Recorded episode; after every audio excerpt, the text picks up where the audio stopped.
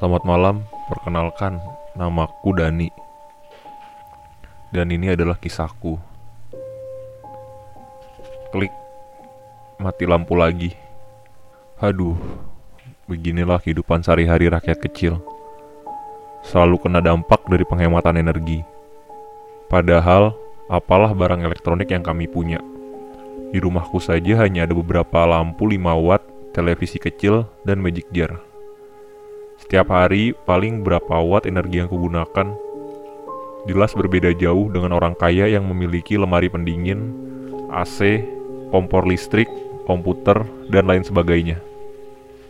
Namun sebagai rakyat yang peduli akan lingkungan, aku tetap menjaga prinsip penghematan energi. Setiap malam, kumatikan semua lampu. Selain untuk berhemat, aku juga lebih nyaman tidur di tengah kegelapan.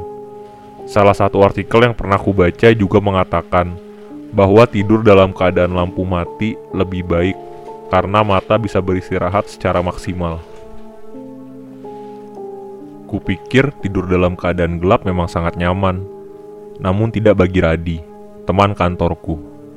Dia bilang tidur dengan kondisi gelap gulita membuatnya kesulitan bernapas. Entah apa hubungannya pernapasan dengan cahaya. Sepertinya aku belum pernah membaca artikel tentang hal itu. Namun, beruntunglah Radi, karena dia tergolong orang yang kaya di daerah Jawa Barat sehingga tak harus ikut menghemat listrik agar bayaran listrik tidak mahal. Pada suatu ketika, aku dan Radi menginap bersama di sebuah hotel di Jakarta, tepatnya di bilangan Sudirman. Menurut kabar yang beredar, pernah ada kejadian bunuh diri seorang pengusaha di gedung ini. Benar-benar tak habis pikir, seorang yang kelihatan bergelimang harta seperti itu bisa putus asa hingga bunuh diri. Ternyata lebih baik menjadi aku, karyawan kantoran yang taunya menerima gaji bulanan, hidup aman dan nyaman. Seperti yang kuduga sebelumnya, masalah terbesar yang akan kuhadapi ketika sekamar dengan Radi adalah masalah lampu. Aku mau lampu dimatikan ketika tidur. Sementara Radi, anak mami ini, maunya tidur dalam keadaan terang benderang. Kalau tidurnya terang, kita bisa lihat kalau ada gangguan. Tikus misalnya. Nah, kalau gelap kan kita nggak bisa lihat. Kata Radi membela diri. Terus kalau tikusnya kelihatan lu mau ngapain? Yang ada lu malah ketakutan kan? Coba kalau lampunya mati. Tuh tikus nggak kelihatan, lu juga jadi nggak ketakutan, ya kan?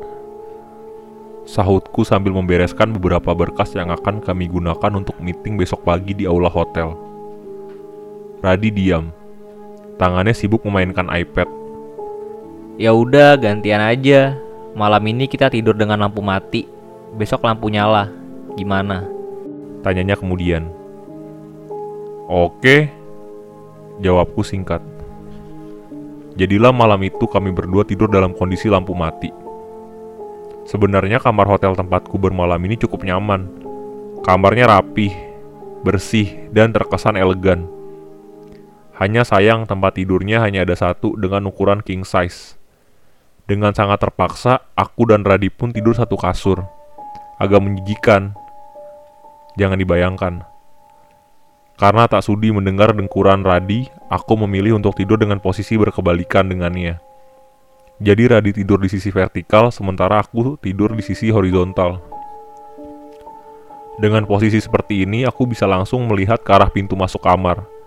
Sebenarnya agak tidak enak juga tidur dengan posisi seperti ini. Selain kakiku harus menekuk, tidur menghadap pintu kamar seperti ini konon katanya pamali, karena seperti sedang menunggu kedatangan seseorang. Ah, untuk sementara pamal itu kusimpan dulu saja. Aku sudah sangat mengantuk. Lagi pula ini kan di daerah kota, ibu kota lagi. Mana mungkin ada hal-hal seperti itu. Beberapa saat kemudian, aku pun terlelap di tengah gelapnya kamar hotel. Ketika baru saja terlelap, tiba-tiba aku mendengar suara ketukan. Spontan aku membuka mata dan melihat ke arah pintu. Sepertinya bukan suara ketukan pintu. Dani, lu denger gak suara tadi? Tanya Radi. Iya, lu juga dengar. Enggak. Tiba-tiba Radi cekikikan sendiri. Gua aja nggak dengar suara kentut gua. Eh, lu malah denger. Sial, aneh-aneh saja anak ini. Lagi pula aku dengar bukan suara kentut, tapi suara ketukan. Beberapa saat berlalu, suara ketukan itu terdengar semakin kencang dan semakin dekat.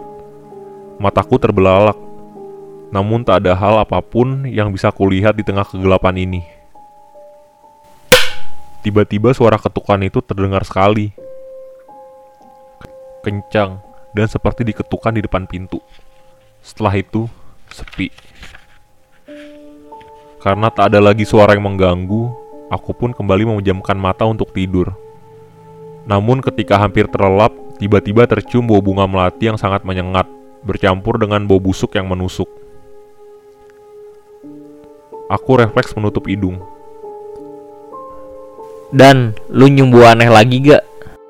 Iya, lu nyium juga, Enggak. jawab Radi lalu cekikan lagi. Maaf, gua kentut lagi barusan. Kutendang sedikit kakinya, mengesalkan sekali anak ini. Kalau bukan karena tugas kantor, tidak mau aku bermalam dengan pria aneh ini. Setelah itu bau itu menghilang begitu saja. Malam kedua. Setelah seharian meeting dengan supplier, akhirnya kami berdua kembali ke kamar hotel. Jam sudah menunjukkan pukul 11 malam. Setelah mandi dan membereskan berkas, aku dan Radi pun kembali tidur dengan posisi yang sama seperti kemarin. Namun yang berbeda pada malam ini adalah lampu kamar yang menyala. Lampu matiin aja ya, ngirit coy, hemat energi. Tawarku. Ah, enggak ah, nggak sesuai perjanjian dong. Lagi pula ngapain juga hemat listrik? Toh kita juga sudah bayar full kamar hotel ini, nggak usah memikirkan penghematan listrik lagi. Aku mencibir. Dasar orang kaya tidak tahu penghematan energi demi masa depan bumi. Belum lama rebahan, Radi langsung tertidur nyenyak. Sementara mataku belum juga mengantuk. Kuperhatikan semua sisi kamar hotel sambil berharap segera mengantuk. Namun tiba-tiba sekelebat mataku menangkap sosok bayangan putih. Seorang wanita berambut panjang di sudut jendela. Ketika ku kembalikan pandangan, bayangan itu sudah tidak ada. Ah, pasti aku kelelahan sehingga berhalusinasi melihat hal yang aneh-aneh. Walau belum mengantuk, kupaksakan mataku untuk terpejam.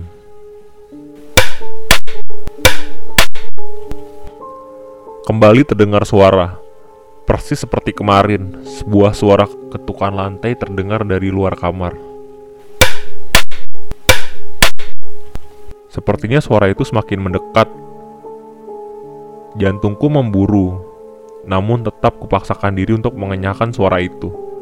Beberapa saat berlalu, suara ketukan itu terdengar semakin kencang dan semakin kencang. Mataku terus terpejam. Suara itu terdengar semakin jelas dan semakin dekat. Tiba-tiba suara ketukan itu terdengar sekali. Kencang dan seperti diketukan di depan pintu. Setelah itu sepi, dan kuberanikan diri untuk membuka mata melihat ke arah masuknya suara. Astaga, di sana kulihat ada seorang laki-laki tua berjubah hitam tanpa kepala, sebelah tangannya membawa tongkat, sementara sebelah lagi membawa potongan kepalanya. Kepala pria tua itu memandangku. Matanya memerah dan rambutnya putih terlihat acak-acakan. Pria itu kemudian kembali mengetukkan tongkatnya di lantai yang keras. Astaga, ya Tuhan, sekujur tubuhku terasa dingin dan lemas. Dengan segenap tenaga aku tendang kaki Radi. Kemudian ia tak juga bangun. Tiba-tiba pria tua itu menghilang begitu saja. Perlahan kuatur hela napas yang tak karuan. Mataku memandang ke segala arah, ke semua sisi dan buru-buru kubangunkan Radi. Rat, Rat, bangun Rat, kataku sambil menggoyangkan tubuh Radi yang tambun. Aduh, kenapa sih gangguin gue tidur aja lu? Rat, bangun, barusan gue lihat setan buntung Rat, sumpah bangun Rat.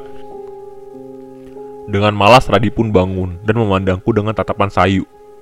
Tak lama kemudian, seperti malam kemarin, tiba-tiba tercium bau bunga melati yang sangat menyengat, bercampur dengan bau busuk yang menusuk. Hmm, aku pun menutup hidung. Bau apaan ini Dan? Aku menggeleng. Tiba-tiba angin dingin bertiup dan menggoyangkan tirai jendela. Aneh sekali, angin dari mana di tempat ini kan nyaris tidak ada ventilasi udara. Radi langsung memandangku sementara bau busuk tadi makin menusuk. Tiba-tiba dari arah jendela masuk sosok makhluk berambut panjang dengan baju putih. Makhluk itu terbang dari sudut yang satu ke sudut yang lainnya. Dari tubuhnya tercium bau bunga dan bau busuk yang bercampur menjadi satu. Spontan aku dan Radi duduk berdekatan. Mata kami tak lepas memandang makhluk yang bergentayangan itu. Ingin aku berteriak namun bibir terasa bungkam. Beberapa saat kemudian makhluk itu perlahan bergerak dan keluar menembus jendela. Setelah jantungku berpacu keras, kini tubuhku terasa dingin dan sangat lemas. Aku dan Radi kembali bertatapan. Dan kami langsung berhamburan keluar kamar sambil berteriak ketakutan. Beruntung di luar sana ada petugas yang sedang berjaga. Dengan terbata-bata langsung kukatakan bahwa di kamar kami ada hantu. Mungkin terdengar menggelikan, namun memang begitulah kenyataannya. Sebuah anti klimaks terjadi setelah itu. Aku dan Radi dibawa ke bagian keamanan. Di sana kami diberi waktu untuk menenangkan diri. Mereka memberikan teh hangat dan beberapa cemilan agar kondisi kami kembali fit. Setelah itu barulah mereka membeberkan kejadian yang sebenarnya. Ternyata kamar yang kami gunakan adalah kamar tempat terjadinya kasus bunuh diri beberapa waktu yang lalu. Aku menelan ludah. Sejak terjadi kasus bunuh diri, kamar itu memang menjadi angker. Banyak makhluk halus yang menghuni di sana. Mungkin karena hawa negatif pasca bunuh diri itulah yang mengundang makhluk-makhluk halus lain ke sana. Aku jadi berpikir bahwa sebenarnya dari hari pertama kami menginap makhluk-makhluk tadi sudah datang. Namun karena gelap, mereka tak kelihatan. Ya, benar kataku.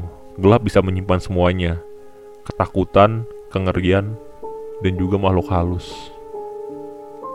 Selamat malam. Aku Dani, dan ini adalah kisahku.